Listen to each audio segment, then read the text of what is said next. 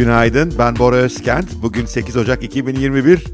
Dünya yeni yıla hakikaten çok hızlı girdi. Amerika'da bu hafta yaşananlar akıl almaz şeyler. Kongre binasını bastı Trump taraftarları. Yaktılar, yıktılar. Maalesef 4 kadar e, gösterici ölmüş. Bugün öğreniyoruz bir polis ölmüş, hayatını kaybetmiş. Gösteriler sırasında aldı darbelerden. Milletvekilleri nereye kaçacaklarını şaşırdılar. E, Biden'ın başkan olarak anons edileceği işte ufak bir orada bir seremoni var aslında. E, salon basıldı, oradaki insanlar zor kaçtılar, ateş edildi. Çok acayip bir şeydi yani. Demokrasinin kalbi dediğimiz Amerika'da bunlar oldu ve beni bütün bunları izlerken televizyondan kendimi alamadım açıkçası. Ee, en şaşırtan konu ya bu insanlar nasıl bu hale geldiler? Nasıl bu kadar yanlış bir karar aldılar? Hem kendileri için çünkü bunların büyük bölümünü FBI, polis avlayacak. Hepsinin görüntüleri var. De giriyor adam orada selfie yapıyor, internete koyuyor. Açık suç işlerken akıl almaz bir iş. Eğer Trump'ı savunuyorlarsa Trump için de berbat bir iş oldu. Çünkü şöyle bir durumda kimse Trump'ın arkasında durmaz. Nitekim bir sürü işte bakanı, milletvekili istifa ediyor şu anda. Kendi başkan yardımcısı bile onu terk etti, bıraktı. Ben artık buna dayanamıyorum dedi. Ve bunun sonucu Trump muhtemelen vatan hainliğiyle falan suçlanacak ve onun siyasi hayatını tamamen bitirecekler. Ben iki haftada orada kalamayacağını düşünüyorum. Normal iki haftalık bir başkanlık süresi var. Ona bile dayanamayacağını orada indireceklerini tahmin ediyorum. İndirmeseler bir daha bir daha Trump'a siyaset yok, vatan hainliğiyle suçlanacak. Başına çok büyük işler açtı. Ve hani seçimde kazanamadı. Hiçbir işe yaramayan saçma sapan bir şey. Bu kadar yanlış bir kararı insanlar nasıl alıyor? Yani benim bütün gün o gösteri izlerken hep aklımdan bu geçti. Bu kararı nasıl alabiliyor insanlar bu kadar yanlış kararları? Doğru kararlar almanın sırrı ne? İşte bugün biraz bunun üzerine durmak istiyorum.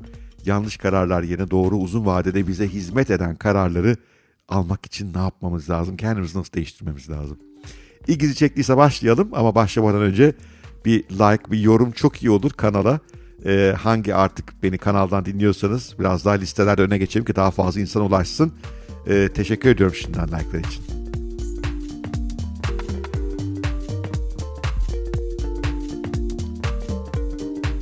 Evet, seçimi kaybettikten sonra Trump uzun süredir işte seçimlerde hile yapılıyor diye propaganda yaptı.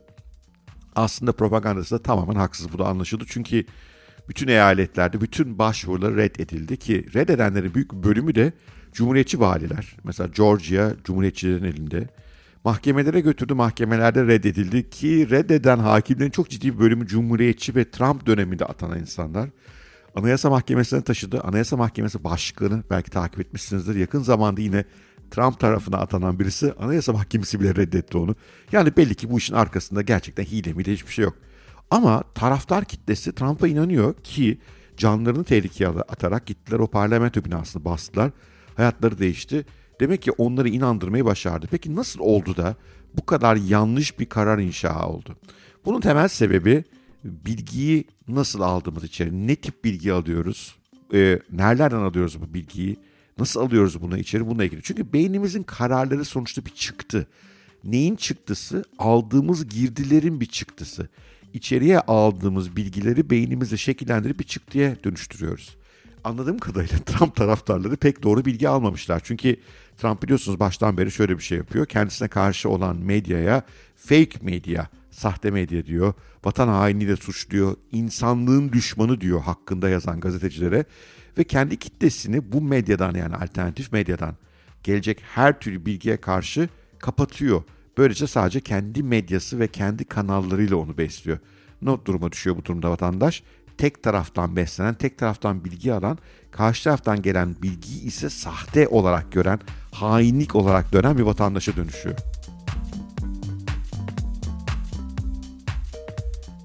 Kadar tek taraflı beslenince beyin peki ne oluyor başlıyor? Beyin pek iyi çıktılar üretemiyor, doğru kararlar alamıyor. Yani bunu tabii bugün Trump kongre örneğinden yola çıkarak anlatıyorum ama bu aslında hayattaki her şey için geçerli. Biliyorsunuz işte Bitcoin konusunda ben çokça yazıyorum, paylaşıyorum, yorum yapıyorum. Gelen hemen yorumlar oluyor. İşte klasik bu bir Ponzi şeması, bu işte bir e, hile, bunun arkasında işte CIA var. Bir gün bu sıfırlanacak, göreceksiniz ne olacağını vesaire. Sonra hemen şunu soruyorum. Peki diyorum bununla ilgili hangi makaleleri okudunuz? Hangi teknik analizler var elinizde? Sessizlik. Niye? Çünkü okuma yok, merak etme yok. Tek taraflı bir beslenme var. Bir de geçmişte belki işte böyle bir takım kötü yatırımlar yapmış, parası yanmış vesaire ve bundan dolayı her şey balondur, her şey ponzi şemasıdır. Ve bunun alternatifi olacak bir görüşü içeriye doğru alma niyeti hiç yok. Oysa Ben yatırımcı olduğum için iki tarafı da çok iyi dinlemem gerekiyor. Çünkü ben doğru bir karar almam lazım. Bu doğru kararı almak için olumsuz konuşanları da, olumlu konuşanları da, olumsuz yazanları da, olumlu yazanları da okuyup kendi dengemi bulmaya çalışıyorum. Elbette insan olduğum için bazen e, okuduklarımı taraflı olarak değerlendiriyor olabilirim. Buna hiç şüphe yok. Ama yine de mümkün olduğunca iki tarafı da dinlemeye, anlamaya çalışıyorum. Çünkü içeri aldığım girdi kalitesi çıktıkça daha doğru karar almam mümkün. Ve doğru kararlar önemli. Çünkü doğru kararlar finansımızı etkiliyor, kariyerimizi etkiliyor, sağlığımızı etkiliyor, ilişkilerimizi etkiliyor. Belki işte Amerika örneğinde olduğu gibi kanunla başa dert, başımızın derde girmesini etkiliyor. Ülkemiz adına doğru seçimler yapmamızı etkiliyor, her şey etkiliyor. O halde içeri gelen girdinin bir kere tek taraflı olmamasını sağlamamız gerekiyor.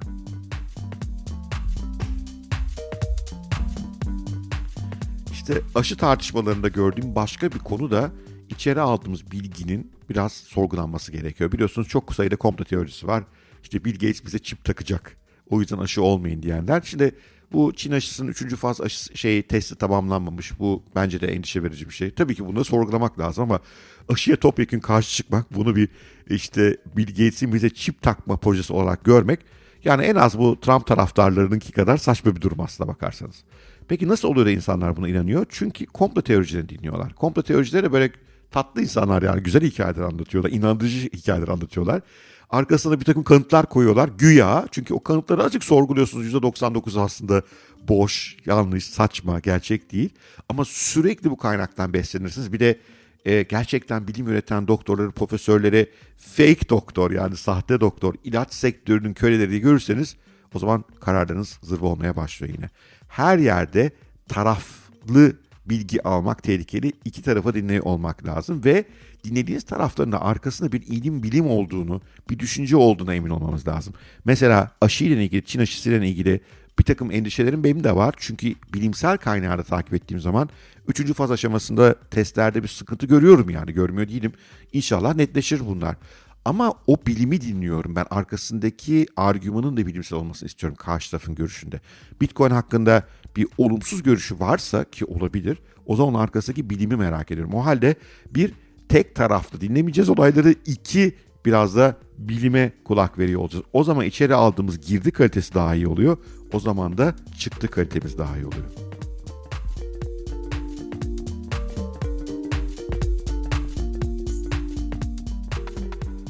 Evet, kararlarımız birer çıktı. İçeriye aldığımız girdilerin çıktısı o halde içeriye beslemek lazım. Tarafsız bilgiye erişmek önemli, bilimsel bilgi önemli ama başka şeyler de önemli burada. Ben e, çok sayıda e, aplikasyon kullanıyorum. Kendimi beslemek konusunda yani kitapların dışında işte Medium gibi, Pocket gibi, Twitter gibi, Blinkist gibi aplikasyonlardan çok yararlanıyorum. Mesela Blinkist'te harika kitap özetleri oluyor.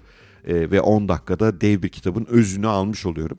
Ve buralarda da seçici davranıyorum. Seçici davranırken de belli kriterlerim var. Tarafsız olması ve bilimsel olmasının dışında öğretici olmasını istiyorum. Yeni bir şey öğrenmek istiyorum oradan. Daha evvel bilmediğim bir şeyi öğrenmek istiyorum. Şaşırtmasını istiyorum beni biraz. Daha evvel görmediğim bakış açılarıyla, düşünmediğim bakış açıları, düşünmediğim bir felsefeyle olayları ele alması çok ilgimi çekiyor. Ee, okuduklarımın, dinlediklerimin, izlediklerimin ve bütün bunlarla beraber biraz da pozitif bir şey istiyorum. Yani e, evet yani dünyada yakınacak çok konu var, ülkede yakınacak çok konu var ama bunlar nasıl yakınan değil. Evet bunları görmemiz de lazım. Yani yanlışı görmek de lazım ama çözümleri de konuşan ve daha iyi bir dünyanın, daha iyi bir ülkenin, daha iyi bir hayatın olabileceğini ama bunun için yapılması gerekenlerin olduğunu, yapılması gerekenlerin şunlar şunlar olduğunu ve bunların doğru olduğunun da arkasında işte böyle böyle bilimsel çalışmaların bulunduğunu işte bunları anlatan girdileri almaya çalışıyorum içeri. Ve bunu nerede bulursam hangi görüşten olursa olsun görüş hoşuma gitmese de dinlemeye, anlamaya ve izlemeye çalışıyorum. Bu sayede karar kalitemi artırıyorum.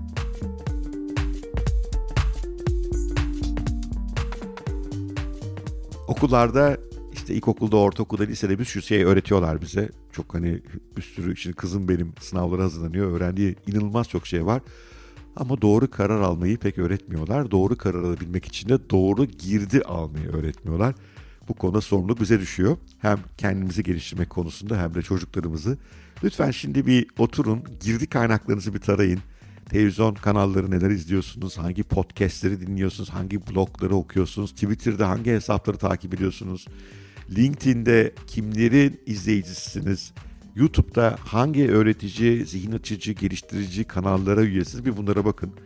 İçeri aldığınız çöp bilgileri azaltın. Yani arada eğlenmek de gerekiyor. Instagram'da bakıp biraz dedikoduları da izlemek de güzel. Yani bir insanız sonuçta sırf bir öğrenme mekanizması değiliz. Ama bunları azaltıp daha kaliteli girdileri alacağınız yerlere doğru yönlendirin. Göreceksiniz bir süre sonra daha doğru kararlar veriyor olacaksınız. Ve bu doğru kararlar sizi daha doğru bir hayata doğru itiyor olacak. Daha az çalışmak zorunda kaldınız, daha fazla para kazandınız, yatırımlarınızın sizin adınıza çalıştığı, sağlığınızın daha iyi olduğu, ilişkilerinizin daha iyi olduğu, daha mutlu, daha az dramalarla dolu bir hayata gitmenin yolu doğru kararlar almak, doğru kararın yolu. Doğru girdi çünkü karar bir çıktı. Bugünlük bu kadar. Umarım hoşunuza gitmiştir. Sevgiyle kalın, hoşça kalın, görüşmek üzere.